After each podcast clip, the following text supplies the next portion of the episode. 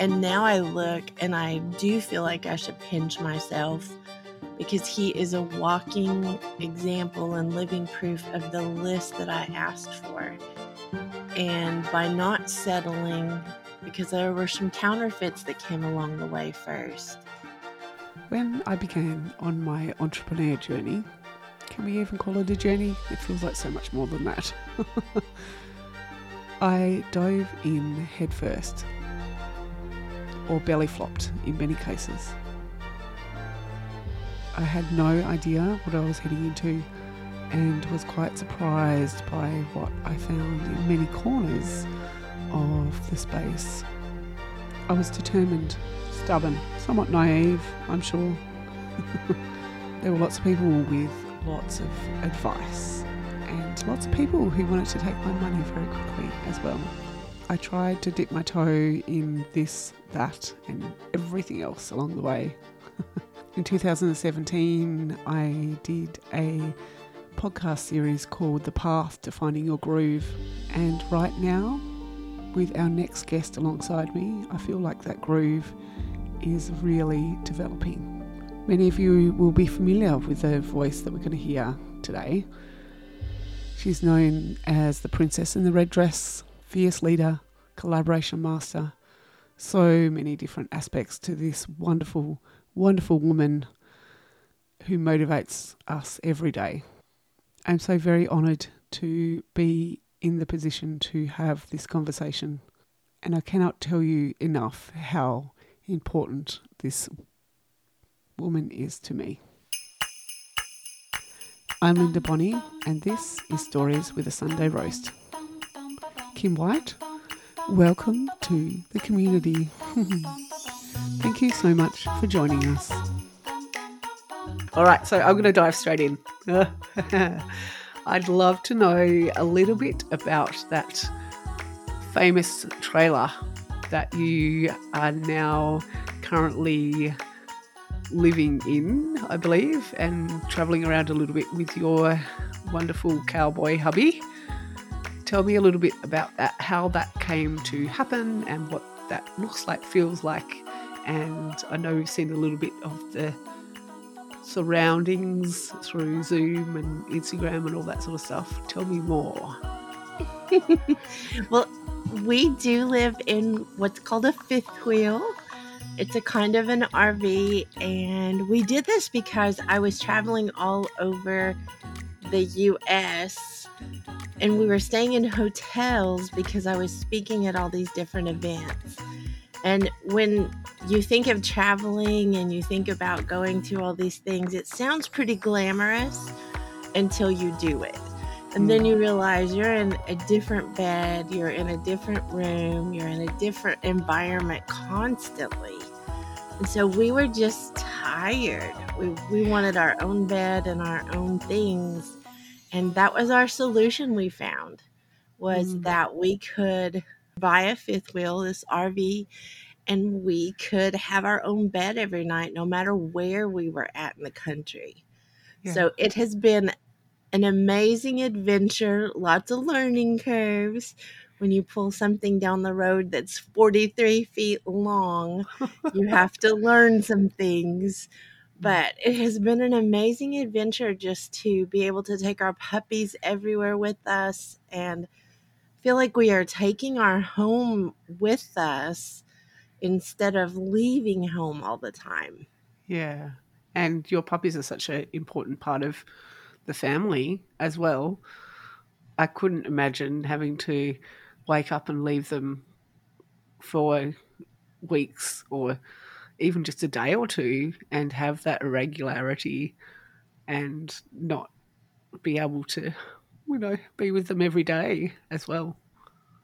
We had had to do without pets of any kind for a long time mm. because we couldn't take them to all the places and get to the places on time and like they're a lot of responsibility but they bring so much to our lives that now I couldn't I just couldn't imagine going back. I couldn't imagine going back to not having them or you know, not having them with me constantly, actually, because they're mm. just always right by my side. Yeah. And they definitely are in my mind when I think of yourself and picture picture that in my head as well. I can't imagine you not having them by your side. It's yeah, quite interesting how that has made quite a mark in my mind. And I think there's lots of other memories for me in the well, fairly short time we've known each other, but it feels like a long time sometimes as well. So I know there's certain phrases or sayings that you will say, and sometimes I'll hear your voice in my head. like, Sorry. no, it's, it's not a bad thing sometimes at all. it's just a lovely reminder while I'm cooking dinner or all sorts of things. So, and one of the things I've heard you say quite often is you don't have to do that anymore. Mm. Can you expand on that? Can you expand on that? Can we have a little discussion, quick chat about that and what that? Oh, tell just splurge. Go for it. Well, it came from a not a good place. I will start with that. Um, Mm. I was in an abusive marriage, and one night after, you know, all the, the things that had escalated, it was pretty often that it was happening. I got a knock on my door late at night, and it was a policeman standing on my porch. And he called me outside and he wanted to know if everything was okay. And in my mind, I'm going quickly through all of the Rolodex in my mind, you know, all the things, all the hmm. information. I don't have any blood. I've already cleaned up. I, you know, I don't have any marks that he can see. I don't have anything going on. So surely he doesn't know anything. And he didn't, he didn't let it go. And so one of the things that he said to me, because I had been living that way for like a very, very long time. And I didn't know I could do something different. I just had no idea, which sounds silly saying it now. But at the time, I was young and I didn't know. I, I actually know exactly exactly what you're talking about.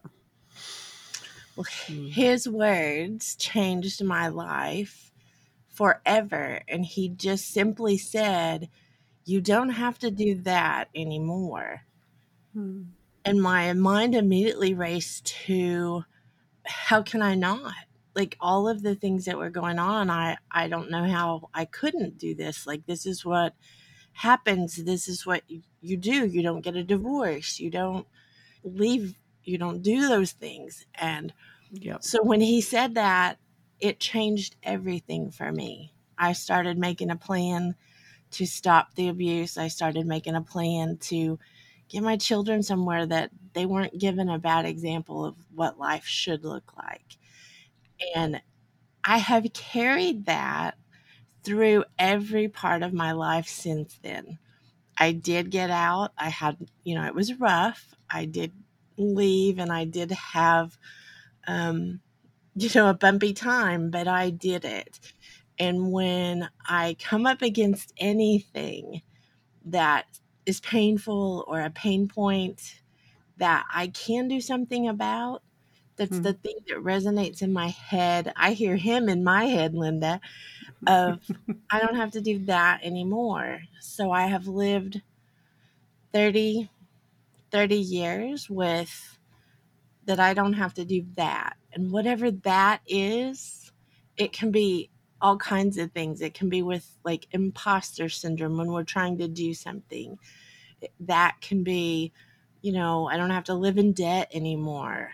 Mm. That can be, you can just fill in the blank of whatever that is. Don't let that stop you from doing something because you really don't have to do that anymore. Mm.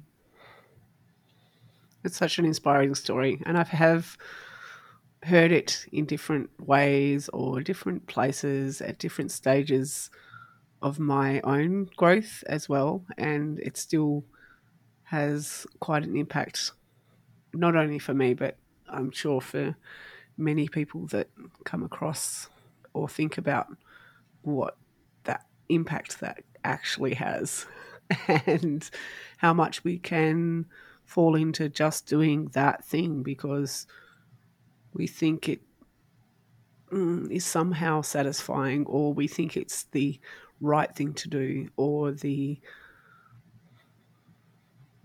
uh, the magic bullet sometimes as well that allows us to really I think get off track if we're not careful. And yeah there's there's quite an interesting reflection in thinking about my own journey in in what that means as well. So thank you for the reminder. Thank you for asking, because that is an important piece of where I came from and who I am today. Hmm. Yeah. And so going back a little bit further, let's go right back a little bit more to before that patch of your life. What was it like for you growing up? Where were you born and raised? And tell me a little bit of those fond memories and what they looked like for you. Well, I tell you, like my fondest memories are from way back. I was raised with my grandma and grandpa, who I called Nanny and Papa. They were the ones who took care of me while my mom worked and just influenced me in such huge ways. They're the ones I learned how to be, I think, hospitable or have hospitality. They they were always, you know, inviting someone in. They didn't have much, but whatever they had, they shared.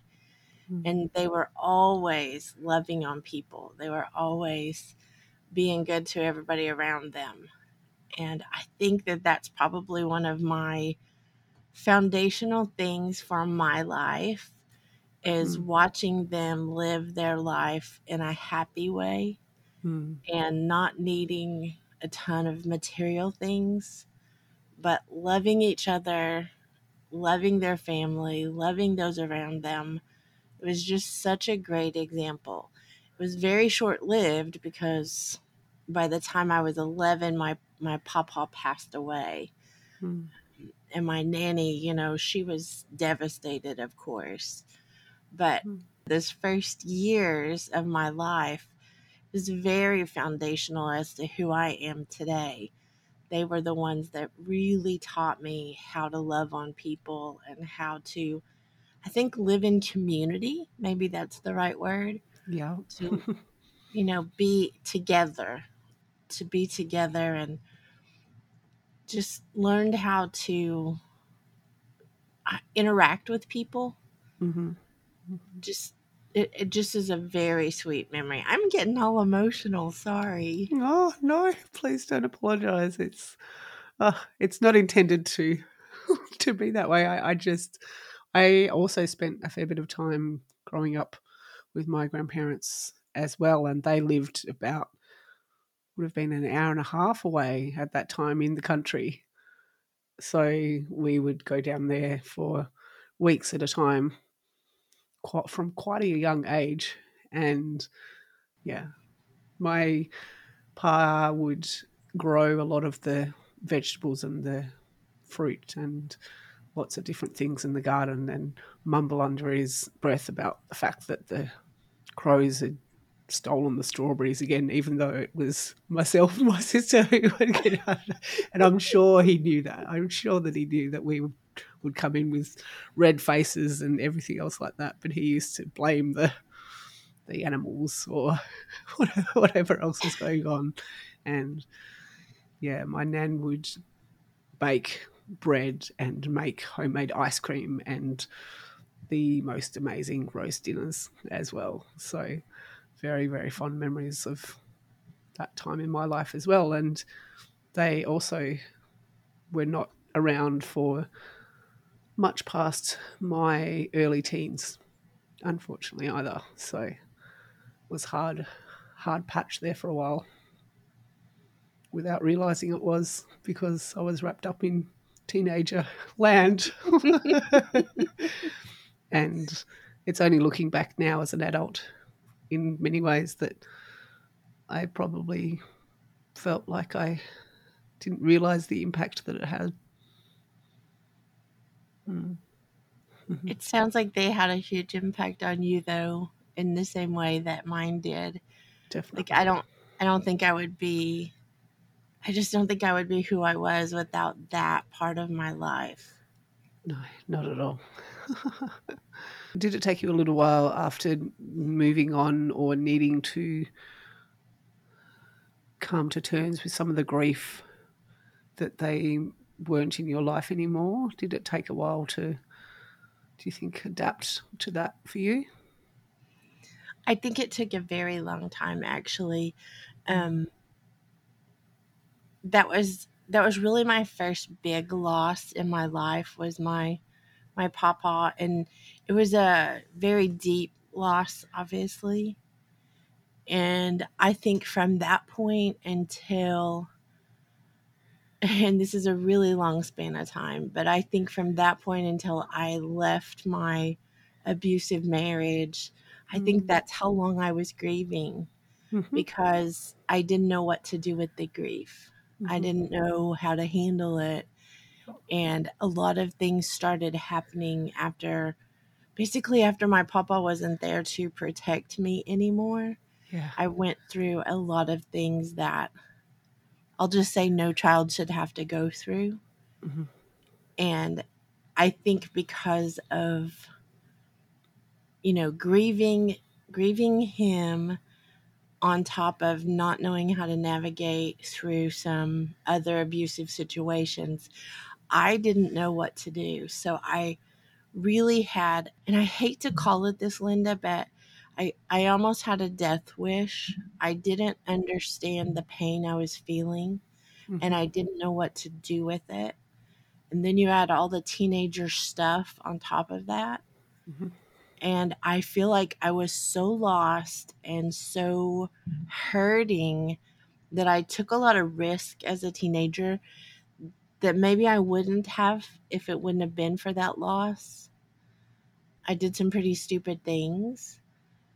And I really do believe that they came from a sense of not knowing and not belonging and not not just not understanding. I didn't have anyone to help me navigate that. I didn't want to burden my nanny because, you know, she was grieving my papa too. Mm. And it turned into just a very lonely, I think, and isolated time in my life after he passed. So I don't have a I don't have a short story about that. It's pretty it's mm. pretty long, like years went by with me not knowing what to do with myself over that. Hmm. And unfortunately, I can also relate quite. It, it's not easy, but it's a natural relation in a way because I'm always so very intrigued as to how on earth, let's take mine and yours example, for instance, how on earth do really good people end up in quite abusive situations? It's a question I don't think I'll ever get an answer to. However, I know when I fell into the depths of getting swallowed up, if you like, into my own situation, I just had a car accident at 19 and I basically was traveling home and hit some loose gravel. and It had just started raining after a very hot period and flipped my t- car five times up a hill. Ooh. And it was literally not that long after that event when I was feeling very vulnerable and lonely and isolated and confused and lost that I looking back now, can see that it was almost, yeah, like you say, a little bit of a death wish, a little bit of a hot situation, which I felt absolutely no control over. Hmm. Hmm. that that may be exactly the common denominator is having no control. Yeah. like having no control over the situation, looking for control. And not even in like a control freak kind of way, just feeling like you're at the mercy of anything and everyone around you.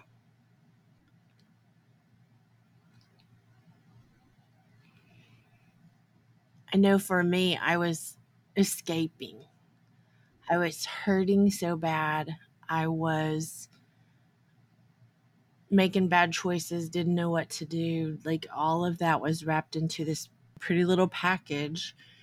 And my first husband showed up basically on my doorstep and he would sit outside and wait for me to come home from work and he would like he pursued me hard Yeah. he would just be Mhm. wherever i was and you know Yep. back then with no sense of belonging Mm. no sense of understanding you know my i felt like my home base was gone so when he kept showing up and kept showing up it was almost more of a giving in that this must be what i need to do. Yep. it was it wasn't because i thought he was the best thing ever. It it was more just i needed to escape from some other abusive things. I just didn't know i was jumping from the frying pan into the fire. Mhm. i thought i was escaping the abuse that was going on. And instead i walked full on into much worse abuse and much bigger um, i think life decisions because then i you know got pregnant and it's no longer just me. Yeah. it's no longer just me trying to navigate. Now i've got this little human that i'm responsible for that you know and i don't know how to be a good mama. I don't know how to be anything. So i had to stop and figure out how i was going to learn that Mm. Still learning.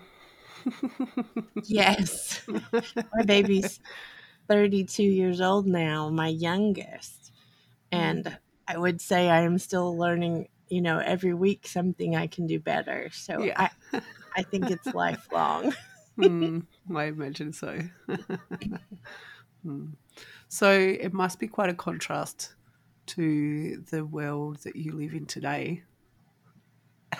and I know on many, many occasions how appreciative you are of that and how very uh, dreamlike it can feel sometimes. You almost have to wake up and pinch yourself at to, as to, wow, this is actually my life now.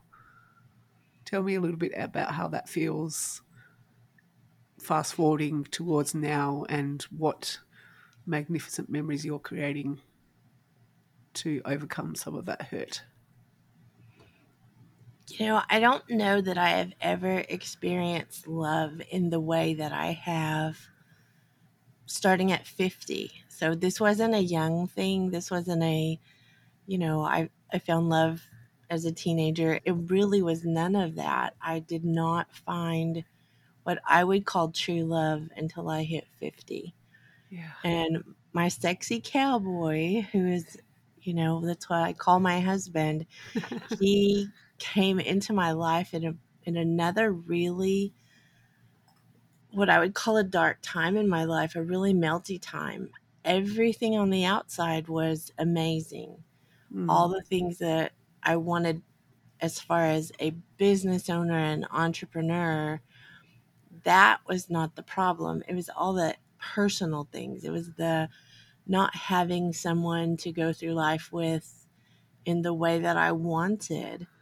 Mm. And so I literally wrote a list 127 things with bullet points. and I decided I wasn't going to settle until I had someone that met those things. And just to be like really transparent, none of those things were about what someone looked like or the superficial things. I wanted someone who I could count on. I Mm. wanted someone who would love me when I'm messy because I am messy. And now I look and I do feel like I should pinch myself because he is a walking example and living proof of the list that I asked for. And by not settling, because there were some counterfeits that came along the way first. Whoa. Cool. But I just not I just had this mental visual image of cowboys, you know, in in the ring together. I, I have to giggle and look back because you know I don't look at it as I am any sort of prize because that is like I just want to say that out loud. But I I believe in the two years before he came along, I was proposed to 117 times. what? Oh, I laugh because that's all superficial though. Like there are people who they wanted what it looked like on the outside. They weren't really looking for a relationship to to be messy and to be real.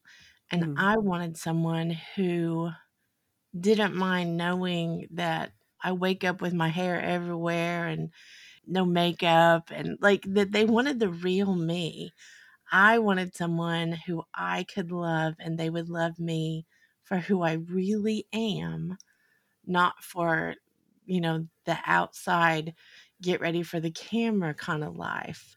Mhm. And I found that. Like and I'll be honest, he found me. I I was not looking. I just was focusing on that list and on being the best human I could be. And here he comes, you know, riding in on a white horse, which I have to giggle because it's really, um, it's really true. He did Mhm. have a white horse, and he did like. it's like that's part of the fun part of the story is, you know, he Mm. he he did. He rode in on a white horse and swept me off my feet for sure. And now, almost six years later, we are still. I have never been this in love with anyone. I have never felt like so comfortable. He sees the good, the bad, the ugly.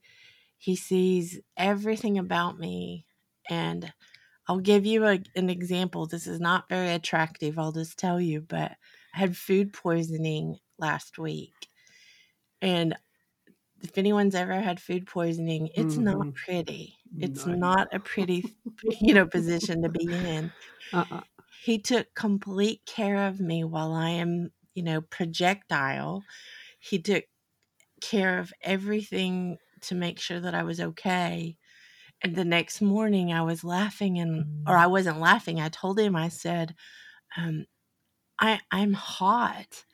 You know, I was talking about I felt hot because I had had a fever the night before.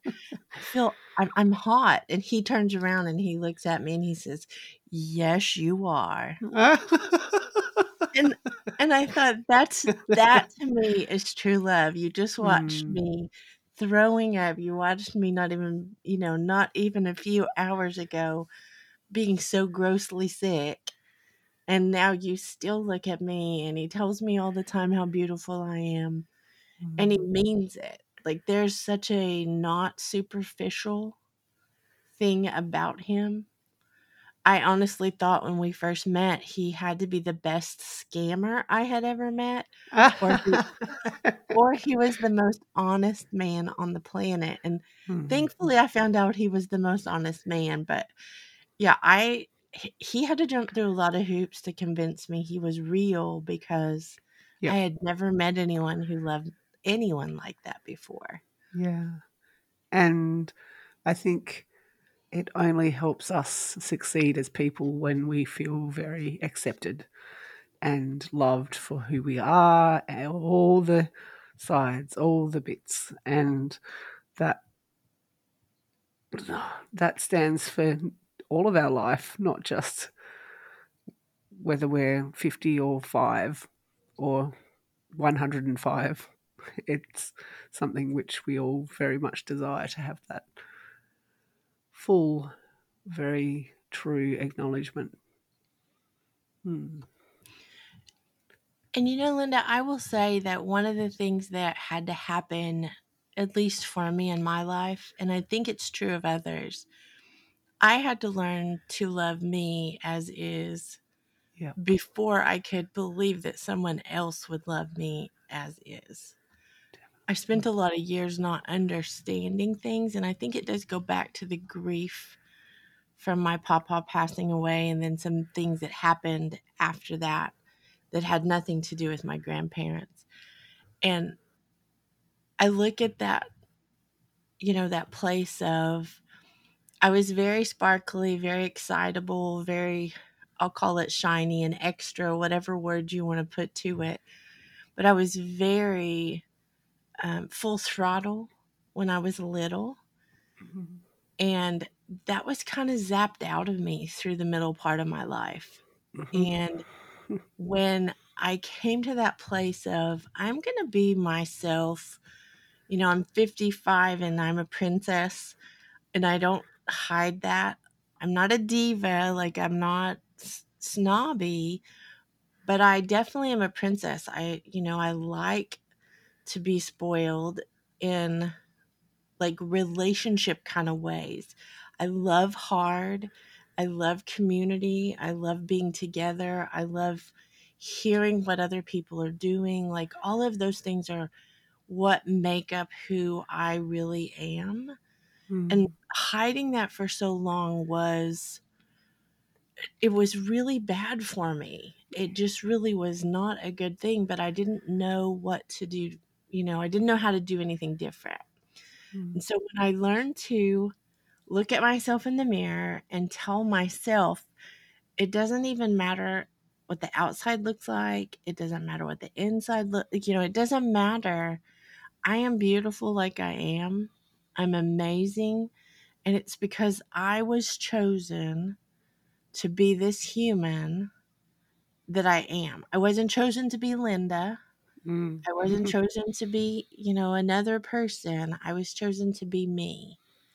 And when you can accept that and when you can come to terms with that and really lean into being who you are, the things you like, the personality that you were given, and all of that, I think something really incredible happens to us.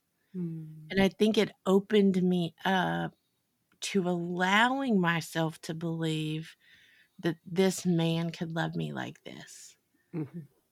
And I don't think I would have allowed him to love me not not realizing like not making conscious choices about it, but I don't think I would have allowed him to love me if I wouldn't have started to appreciate who I was and look at my own self in the mirror, look in my own eyes and acknowledge the fact that I'm incredible. It's the being and doing part. It's not all the things I'm doing that makes me an amazing human. It's it's the being. I'm I'm being an incredible human that does things.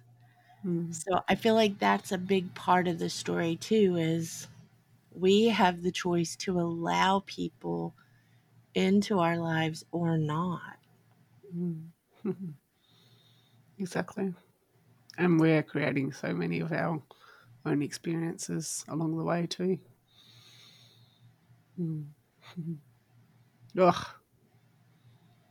I'm so glad that we were able to circle back to that amazing current reality that you are living and displaying, and I get to also witness very often as well because it's a great demonstration to those around you about how it can really be very accepting and inviting.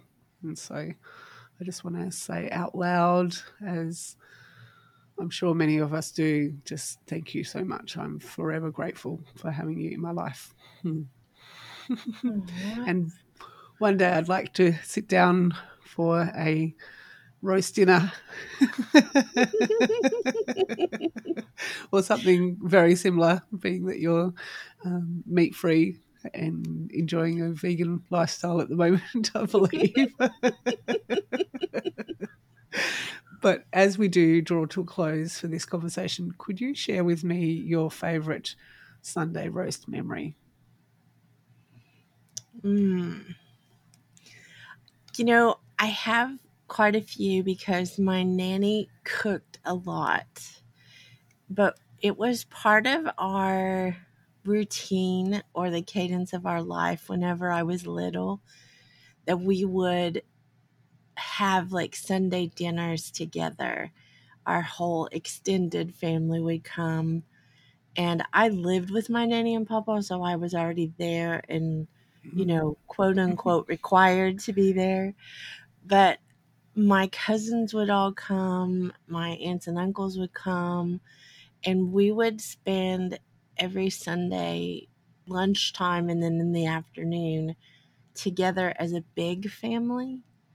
And I think that that's Mm. probably one of my very favorite memories is just watching my nanny prepare everything. She's the one that taught me how to cook.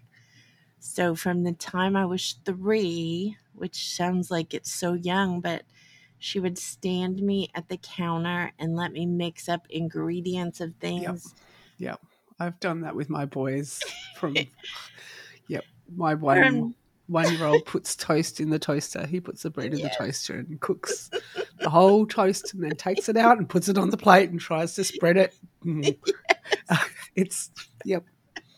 So my nanny papa would eat the things that I would make and act like it was really good. And I think back and I think none of it was probably even edible, but they would do their best. But I think those kind of memories kind of run together. And that is one of my sweetest memories is just being in the kitchen with my nanny and and Mm. enjoying like extended family and it just is a very sweet time. Yeah, absolutely. yep. And there are so many stories that are being shared of that very nostalgic and warm uh, memories that land so very, very solidly and very well at the same time. So. mm, Wonderful. Thank you so much for joining me. I fully honour and appreciate your time. And this has been a lot of fun, while also very insightful and captivating of my own thoughts as well. So thank you. Thank you, Linda, and thank you for doing this project. This is an incredible opportunity for all of us to get to know each other better. Absolutely. Maybe you might be able to see why so many of my guests have mentioned the dear Princess Kim White. she is famously featured in a red dress on many of her platforms and profiles, and I really look forward to meeting, greeting, and hugging the life out of that red dress one day. A little closer to home, I had the pleasure of sitting down with a 93 year old on the famous Doyle Avenue in Hobart, Tasmania. Just a hop, skip, and a jump away from where I currently am, and a conversation which blew my little feathers out of my mind. It sat with me for a long time and very inspirational in its entirety. It is a bit of a longer one because we just happened to find ourselves stirring a coffee in the middle of it and continuing to chat about old times. Come with me as we chat to Dawn on Doyle Avenue. And I remember walking down the street from the flat to the shops, thinking, I wish somebody would say hello, Dawn, because I'd lived my whole life over in Melbourne, and except when I was away for those two years, and everybody knew me, Yeah. and uh, because it was only a little crescent, and um, I really had a craving for somebody to say out of the blue, hello, Dawn, and nobody did, of course, because nobody knew me. But eventually, I got to know people, but it's harder when you go somewhere. If you're working, you meet people. and If you're not, it's it's that more difficult. To hear more about current projects and the book, head over to lindabonney.com. I gladly invite you into the community. Thank you so much for joining us.